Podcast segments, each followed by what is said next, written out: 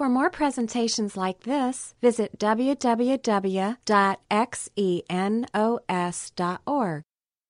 Yeah, so we're working our way through the book of John. We're on the, we're on the second half of chapter 2, looking at the, at the time where Jesus cleans out the temple uh, from the money changers and the, the salesmen of animals. And we're going to look at what that's about. Like we've said, you know, Gospels are biographies of Jesus' life, but in the ancient world, they had a different way of, of thinking about history, of doing history. And so the events of the different Gospels are not necessarily in strict chronological order. They might, one author might take an event and put it thematically with another event in Jesus' life. And so the different gospels might have different orders of things. Now, there's a broad chronology. Jesus is born, he, he lives, he serves, he's crucified, he raises from the dead. They all agree on that chronology. But within that, there's a, they had a more of a sense of freedom about arranging things thematically. So, why would John go from the wedding at Cana, where Jesus turns water into wine, which is what we studied last week, and then put next to it Jesus cleansing the temple. That's one of the great ways to approach the Gospels, is say, what are the common themes in these events that are being described? Why did the author choose to put these together? Well, last time we saw that a big part of what John is trying to communicate, what he's trying to get across, is God is not the God you expect right? We have these certain preconceptions about who God is.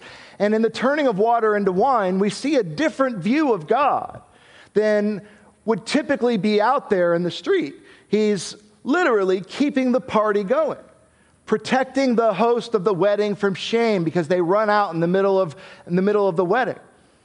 And he ruins this man made washing ritual that the Pharisees had set up by taking the water they were supposed to use to wash to show how serious they are about keeping sin away from themselves and literally turns it into wine, just, well, ending the washing for sure and uh, elevating the, the spirit of, of uh, frivolity at the party. I mean, just really just flying in the face of the things that we tend to think of God as stuffy, as he, he loves washing rituals and he hates wine, right? And this is exactly the opposite. This is exactly against that. We know too that a big part of John's focus in writing this is he wants his audience, he wants his readers to understand Jesus is God. These miracles, as we study them, they have importance. They're demonstrating something that Jesus has power over nature he can change the molecular structure of water into wine as an act of will. You know, it's not like he went in and, you know, just poured so much wine into the water that it tasted like wine. He didn't have powdered wine that he dumped into the basins, right? That stuff is gross. and it didn't exist. He changed. I mean, the, what would have to happen molecularly, carbon and all kinds of um, different molecular structures would take place to take water and turn it into wine. He can rearrange it. Who can do that? Well, the creator and, and inventor of water could do that, right? But no one else could. We're seeing this picture that Jesus has come to set the record straight. Man has done a poor job of explaining who God is and following the teachings of the Word of God and the prophets. And so he's come as God himself as the ultimate demonstration of who God is. Because the enemies of God keep distorting who he is and trying to deceive us about this picture of who God is. And now we can see God himself dwelling among us in a human situation. And what better way could there be to see the heart of God than to look at Jesus Christ. So, John gives us the wedding at Cana, and then he gives us this. John chapter 2, verse 13. The Passover of the Jews was near, and Jesus went up to Jerusalem. So, when we last saw Jesus, he was at Cana up in Galilee, which is northern Israel. and he's headed south for the Passover. The Passover was this huge celebration, one of the biggest annual feasts in the Jewish calendar. And people, Jews from all over the area, would make a pilgrimage, would travel to Jerusalem to celebrate the Passover. And it's weird, he says that he went up to Jerusalem, but he's headed south. But what we have to understand is, again, the way that they described things in the ancient world. Jerusalem was on, the, on a mountaintop, it was at a high elevation. And even today, if you go to Israel, I've traveled there, no matter what direction you're approaching from, you go up to Jerusalem. And that's how they talk about it. So Jesus is headed to Jerusalem for, to celebrate the Passover, and thousands of pilgrims from all over other countries and all around what they call the diaspora, the dispersion of the Jews across the lands, are headed in to Jerusalem, traveling uh, sometimes hundreds of miles to celebrate the Passover in Jerusalem. And so in verse 14 it says, And when he got there, Jesus found in the temple those who were selling oxen and sheep and doves. Now, this is not surprising. This was a part of the sacrificial system where you would have take an animal and offer it up as a sin offering to God. And so to have a supply there, you know, wouldn't be particularly unusual.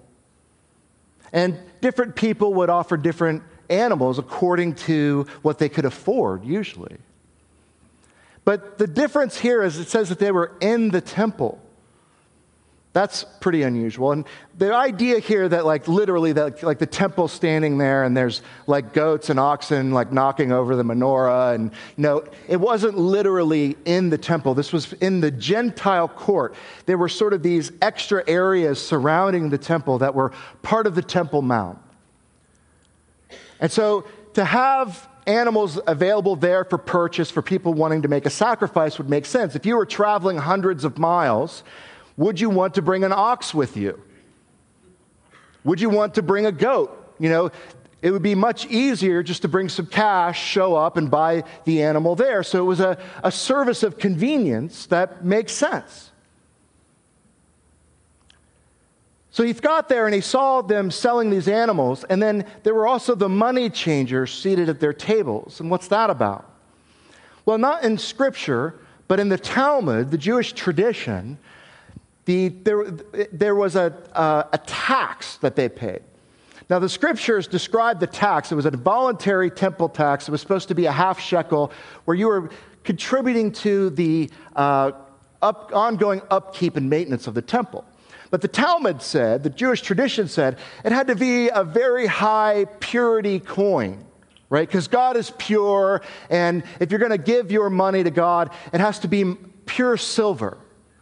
And the kind of coins that were minted during this period were not very high percentage in silver, but there had been a, a coin called a Tyrian. That they could change their coin from Roman currency into the Tyrian, and the, the Tyrian was needed to pay the temple tax because of the Jewish tradition. And so this money was no longer in use, it was no longer in circulation. So you had to have somebody there so that you could change your money, and of course, there would be a fee, right? In that exchange so that you could pay the temple tax in the right kind of coin according to the tradition that had the right percentage of silver. And so there was a big business springing up around the temple and the selling of animals and the exchanging of money. And so Jesus sees this and he makes a scourge of cords and drives them all out of the temple with the sheep and the oxen. Now, this is a pretty well known scene, you know, Jesus showing up, and we get to see something here that we don't often see, which is, you know, Jesus getting angry. And so, if you're a passionate person, somebody who struggles with, you know, anger, um, I know some people like that you know, you get kind of excited, like, ooh, we get to see Jesus when he's mad. And if you watch, you know, some of the films that have been made on this, what happens?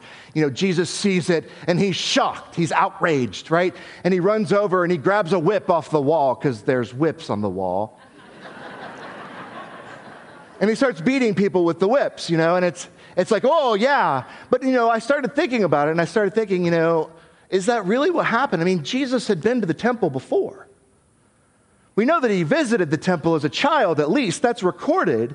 So he had seen this before. He knew what he was walking into. This had been going on for a very long time.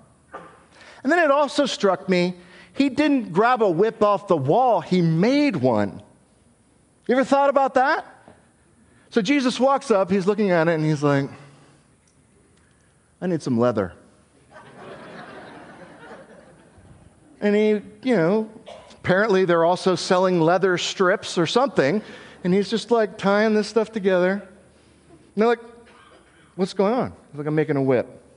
Are you going to buy an ox? No.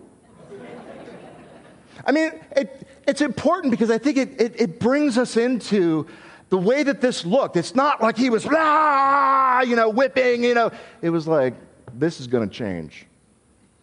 He puts it together. And the funny, you know, I don't mean to say that Jesus wasn't mad. And I don't mean to say that he wasn't whipping people. You know, you read commentaries on this, and, you know, a lot of them are like, well, it does say that Jesus didn't actually whip anybody. That's important, you know, and it's like, no, it's not. He terrified them, drove them out. Whether he whipped them or not, he had the right to. He could. He was really upset about this, and he was doing something about it. Again, look at this. He goes over to the money changers, and it doesn't, you know, he's not running around whipping people, just flipping over tables. He walks up to the money changer, grabs his bowl, pours his bowl out, dumps the coins on the floor, and then flips over his table. Do you see that? This is calculated. This is methodical. I'm not saying it wasn't passionate, but it wasn't rage. He says, You're done. Get out of my house. Go. And it's a very interesting picture. Why does he do it? In verse 16, it says, He did all this, and then he went to those selling doves, and he said to them, Take these things away. Stop making my father's house a place of business. And there we get to start to zoom in on what was on Jesus' heart. That word business is, uh, is really like an emporium. Stop making my father's house a mall, is what he's saying. Now, there are other accounts of this in other gospels, and he actually accuses them of being thieves. And the, the, reason that gets a little bit complicated is because of the chronology. It's possible that Jesus actually did this twice. It's also possible that they are just giving different examples and they are arranging the chronology differently. But sticking with this, it's not specifically that he's upset in the John account that they are robbing people. That's not the point. The point is they're taking the temple of God and they're doing something with it that's obscuring the point of the temple, of the sacrifice, and everything that's going on there. So that's an important question when we look at this. What made Jesus angry? What is it that's driving this unusual behavior? We could ask, are there, were their practices corrupt? Certainly they were. We know that from the other accounts. You know, there were, there were temple rules about animals that you could bring. And of course, the animals, the closer you would get to the temple, the more expensive the animals would be because of convenience. And one of the rules was you were supposed to bring animals from your own herd, and they were supposed to be the perfect, unblemished animal that, you know, you, God knows the heart of man. And you're like, oh, I'm supposed to sacrifice something to God? Give me that little scrawny one over there. You know, the one that's not going to make it. We'll sacrifice that one. No, he says, bring your best one, the purest one. And it's possible that things were happening like someone would show up with an animal and they would say, oh, it's not pure enough. You're going to have to buy one of ours, but we'll take yours in as trade and give you 30% credit, right? That's entirely possible. What was the exchange rate for the money lenders? We don't know that, but uh, chances are, right? The scene here is this is big business. There's an incredible amount of people around the temple, and it's the Passover, so it's the busy season, right? People are coming from all over to celebrate the Passover, and these guys are cashing in. Was Jesus upset because there were dirty animals and it was such a holy place? Clearly not, because there were supposed to be animals there. That was a part of the whole thing. The thing that's upsetting Jesus here is a thing that we've already seen before. God is being misrepresented. The wrong thing about who God is is being communicated to God's people. And that's the thing that he looks at and says, This cannot stand. I'm going to do something about this. The Passover was to celebrate the deliverance of God's people, how he brought them out of Egypt, that God is the Savior of man. And that if you believe in God, death itself can be defeated. That's the point of why all these people are coming there. The point of the sacrificial system was to remind people of the need for forgiveness. You know, people say, you know, I'm not real happy with this sacrificial system thing. You know, PETA's real against that. Uh, you know, the whole idea of like, oh, you're going to bring a cute little lamb, little lammy. What did he do to anybody? That doesn't seem just. Why would you kill the lamb? And it's like, that is actually exactly God's point. You ever think about that? Why does he choose a lamb? Because nothing could be harder, right? I mean, it'd be like a puppy, you know, in our modern thinking. It would just be like, we're going to take this thing that did nothing, that's cute and adorable and fluffy, and it's not hurting anybody, and we're going to kill it because God says the wages of sin are death. And that, de- that sin, rebellion against God, and evil destroy us. And this lamb or this animal, whatever it is, is innocent. And it's taking my place. I need an innocent substitute to take my place and die because I have rebelled. And so you can see the shock value here is very intentional. It's, it's to remind us that we need forgiveness and that we don't want the judgment of God on us. And that God has promised to provide a substitute to take the judgment that we deserve and put it on an innocent being. Now, they knew it wasn't like God was literally judging the animal, it was symbolic, it was a picture that we needed an innocent substitute to die for our sins. And that was the point all along. And so the Passover and the temple sacrifice were about these great things that God had done. It was about God being a deliverer, God loving people, God rescuing people, God saving people, God forgiving our sin. And it became about having the right animal and the right coin. It became about the circumstance around it got elevated to where that became the main point. It got to the point where you couldn't really hear yourself think. You couldn't really reflect on these things the way that God had intended because you were in the middle of a giant flea market. It was God, the truth of who God is, being obstructed by a commercial enterprise. Something that was supposed to be spiritual and uplifting and reflective about who God is, becoming this super commercial business. See, the temple sacrifice was about the shocking reality of evil. It was about showing us our need for forgiveness. It was about drawing men's hearts to God. And it had always been about that. You go back into the Old Testament and you read Hosea 6 6, for example. God says, For I delight in loyalty rather than sacrifice, and in the knowledge of God rather than burnt offerings. This whole sacrificial system thing is a picture to teach you something about me. Don't focus so much on the sacrifice that you don't understand the meaning. David, who was known as a man after God's own heart, wrote in Psalm 51 15, O Lord, open my lips that my mouth may declare your praise. For you do not delight in sacrifice, otherwise I would give it. You're not pleased with burnt offering. The sacrifices of God are a broken spirit, a broken and contrite heart. Oh God, you will not despise that. Do you see that? How they understood this? The, the thinking believers all the way back understood this is a symbol and a picture, but what God wants is your heart. And yet they're super focused on, well, what's the percentage of silver that's in the coin that I'm giving for my temple tax?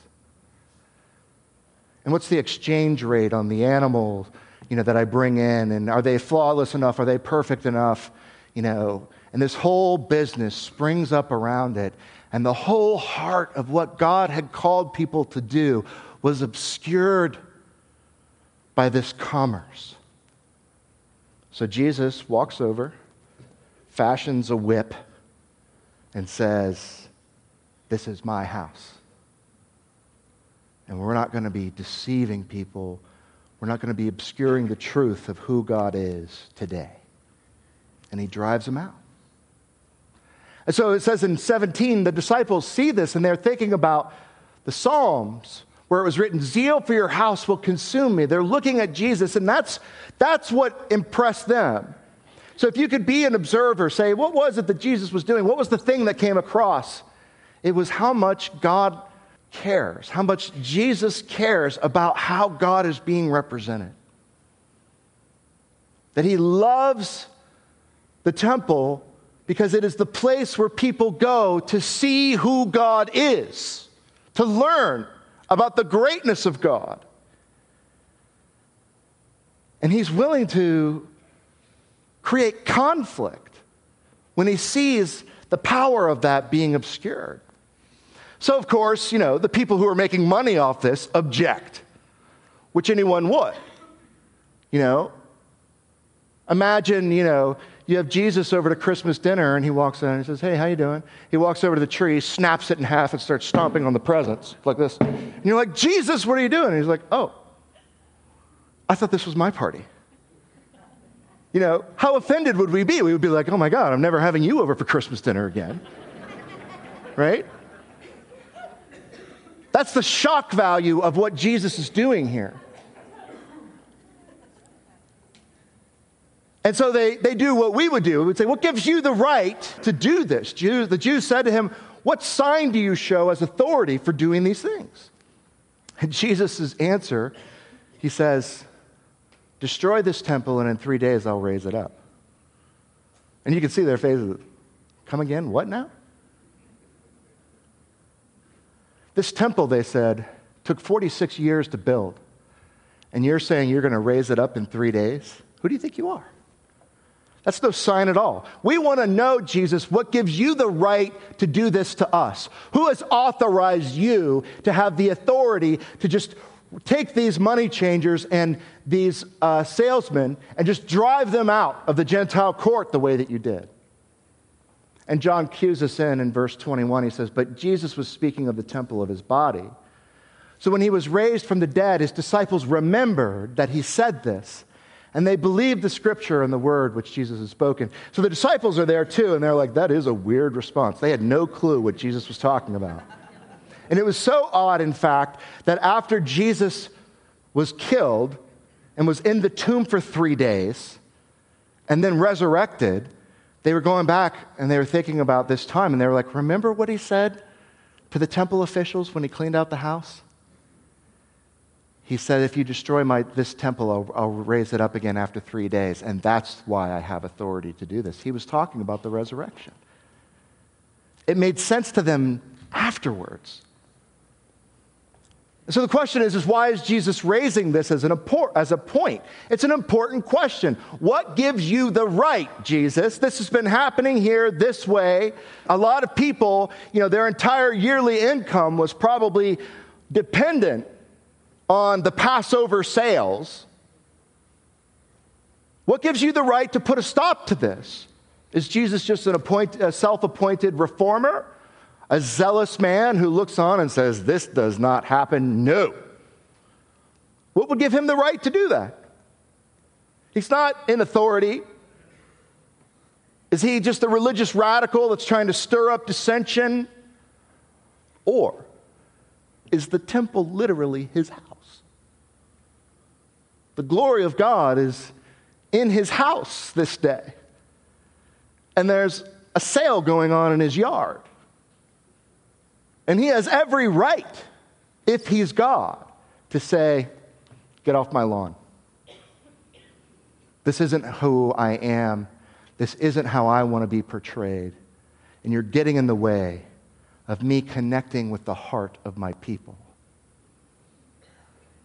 And so they say to him, What's the proof that you offer that you have this right?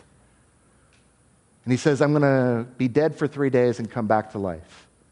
That's what he means. But it wouldn't have made sense to them any more sense than it would make to the disciples at the time. But the point is very important. What gives Jesus the right to do the things that he does? And this points to the importance and the centrality of the resurrection, the literal bodily resurrection of Jesus Christ. Because Jesus, like this, on multiple occasions, cites this as proof. What authority do you have to do this? I'm going to die and I'm going to be raised again after three days. What Jesus is saying is, is God Himself is going to prove to you beyond a shadow of a doubt that He is in my corner and He is behind everything that I do because I'm going to die. And God, only God could bring me back to life. And if He does that, that is the stamp of authenticity on everything that I've done and everything that I've said because you know only God could do that. And in the same way, because Jesus hangs so many important things on this event of his resurrection, we could say if he didn't raise, if it wasn't a bodily, physical resurrection, then you would know that God was not behind him. He was just a crazy person, a self appointed reformer with like opinions of his own that he was claiming were God's. And that's a real problem. Jesus would often accompany miracles with the claims of his authority. A big part of Jesus' miracle ministry is to demonstrate his authenticity as coming from God. Look at Luke 5 24 and 25. He tells a man that his sins are forgiven. And everybody's shocked. They're like, You can't do that. Only God can forgive sins. And Jesus says in 524, but so that you may know that the Son of Man has authority on earth to forgive sins, he says to the paralytic, I say to you, get up, pick up your stretcher, and go home. Immediately he got up, picked up what he'd been lying on, and went home glorifying God. Do you see Jesus' argument? They're like, well, how do we know that you have the authority to forgive sins? And he's like, I understand why that could be confusing. Because I can say your sins are forgiven, but you don't see that sins are forgiven.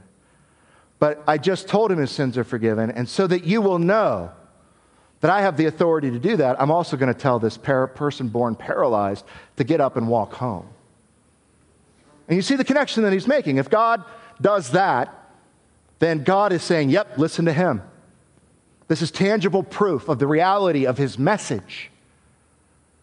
And this is a point that Jesus makes over and over again. And it's why it's so important that there's a literal, literal physical resurrection, because if that didn't happen, then Jesus' teachings are unauthorized. Paul knew this. He said in 1 Corinthians 15, 17 through 19, and if Christ has not been raised, your faith is worthless. You are still in your sins. Then those also who have fallen asleep in Christ have perished. If we have hoped in Christ and this life only, we are of all men most to be pitied. And so, anybody claiming to be a, a, theologian, anyone claiming to be a believer in the Bible, who denies the physical, literal resurrection of Jesus Christ, has a big problem with Scripture. Because the point is, is that this must happen in order for us to know that Jesus' death actually paid for our sin. And if it didn't happen, we are all just wasting our time with this stuff. That was Paul's perspective. And so when the Pharisees come up and they say, What gives you the right to do this? Jesus says, I have the right because this is my house, because I'm God, because I care about how people view me. I care about how I am being represented to my people. And I have every right to do this. And if you want proof, stick around. So we read this story, and we got to ask the question which Jesus is it? Why did John put this right next to the wedding at Cana? You know, that picture that we painted Jesus is fun, Jesus is nice, Jesus keeps the party going, Jesus keeps people from being ashamed. Is it party Jesus? Who makes water into wine, who's humble, who protects people from shame? Or is it angry Jesus, making a whip, driving people out of the temple, and turning over the tables? Which Jesus is it? And the answer is simple it's both. That's not a contradictory picture. It's two different approaches that God takes to the same problem. God was being misrepresented by the hand washing in Cana, and God was being misre- misrepresented by the mall that had been set up in his house. And Jesus deals with those two different things in two different ways, but he does them both because he's zealous that we would know and truly see the reality of who God is. That's what's driving him.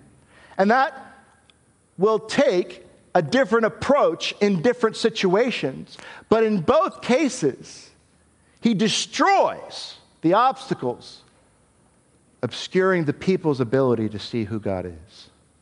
That's what he's zealous about. And sometimes you do that with kindness and love and humility and patience. And sometimes you fashion a whip and you clean house.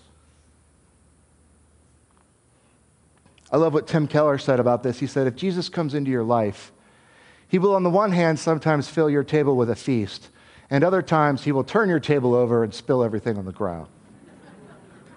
and, you know, I've been following Jesus Christ for 20 years, and I can say that's exactly right. That's exactly right. He will do whatever is needed in the moment in your best interest. If you need a hug, if you need encouragement, if you need joy, if you need to be lifted up, He will lift you up. And if you need to be taken down a peg, humbled, if you need some, a string of bad circumstances to help you recalibrate your thinking about who you are and the way that the world is, He will do whatever it takes, whatever is most loving for you in your best interest. That is what Jesus Christ will do.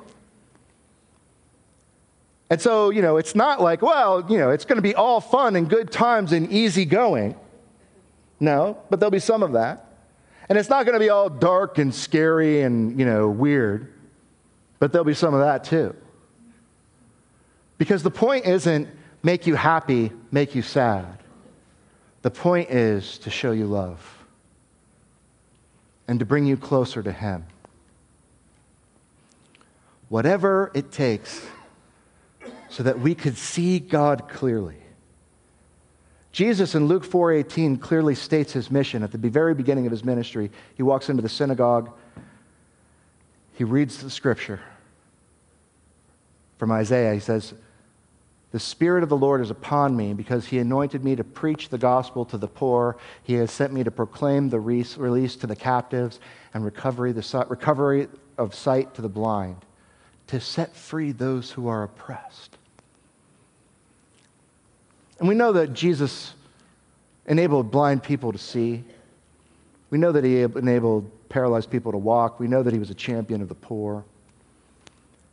But who is He talking about here? Is he just talking about that? He says to set free those who are oppressed. Who are the oppressed? It's all of us. Who are the captives? It's all of us. What are we captive to? A false picture, a false image of who God is, and the fleshly desires of our hearts.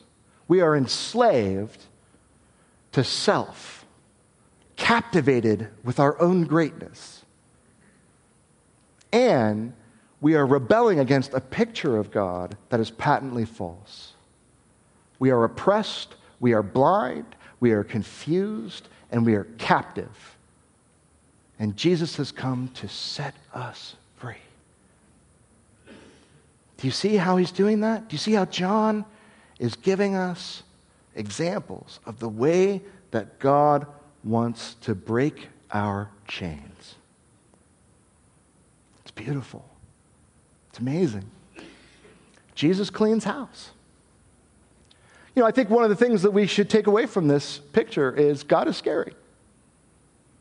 You know, I mean, you know, when I'm talking about he didn't lose his temper and was running around, you know, like a crazy person, that's not to say that he wasn't threatening. I don't want to soften that for you because these guys were making a lot of money, and I don't think they would have been easily driven out of their place. And God does scary things. He is not under our control. That's one of the scariest things, if we really think about it, is we don't know exactly what God's going to do.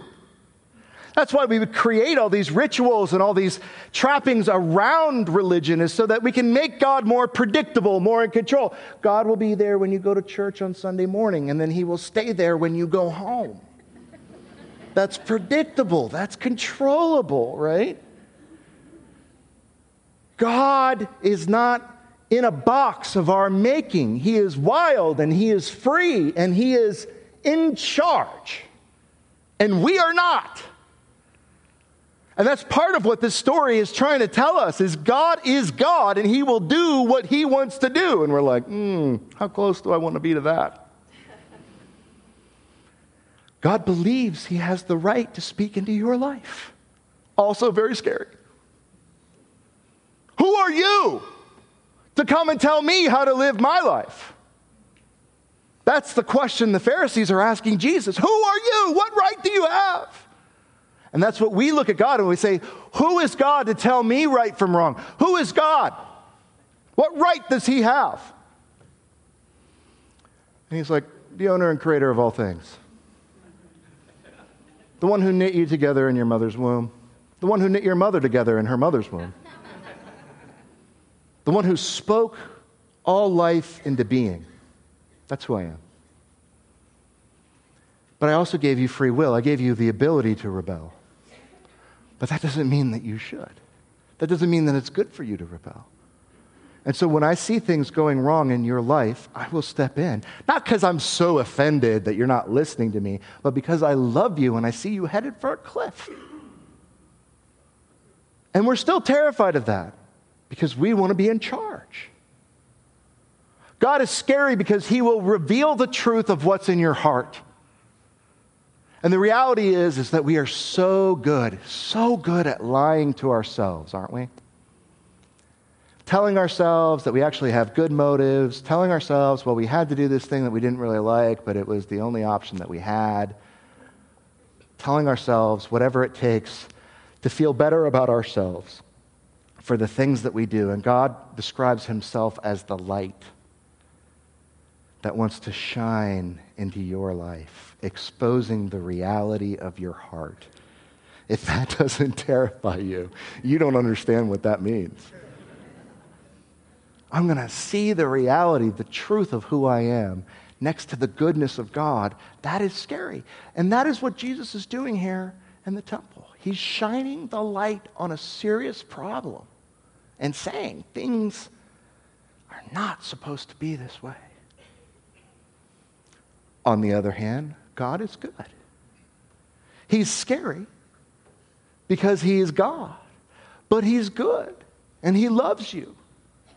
And he wants you to have a joyful life. You were made to have a joyful life, fulfilled and purposeful and meaningful and connected and relational and loving.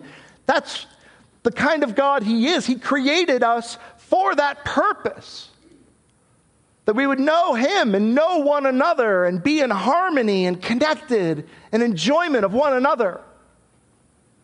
That's why He has to take you by the scruff of the neck from time to time and shake you to say, No, this isn't who you are. This isn't who you should be. And why, if we take an honest assessment of how our choices are going, without God, we usually find that we're really not that happy. We're not going to change, but we're not that happy. And God is like, just come home. Just lower your guard. Put your fists down. And come home. Come be with me. God is good because he's ready and willing to bring you into his family. Eternally, you can be a son or daughter of the all powerful creator God of the universe. But you have to put down your rebellion and come home. That is this picture. That's what Jesus wants them to see. You know, you think about how corrupt how fed up we are with religion in our day, with the church, and all the misrepresentations and all the things that happen and the corruption and ah. Oh, you know, you're just like, how can this be true? How can this be real? And the same exact things were going on in Jesus' day. And he act, God actually showed up and cleaned house. It's pretty amazing. It's beautiful. For those of us who have known God, what, what do we take away from this? Is it's really just don't be lulled to sleep. You know, as you walk with God, as you grow in your relationship with God, you know, we can become like the salesmen and the money changers. I'm sure it started as a good thing. People needed animals and they couldn't travel with them. And to have a source right there by the temple, you know, it probably started as a ministry, right? Literally like we'll give we'll just sell it to you at cost so that you can have what you need. And then over a few hundred years they were like well we could get a percentage.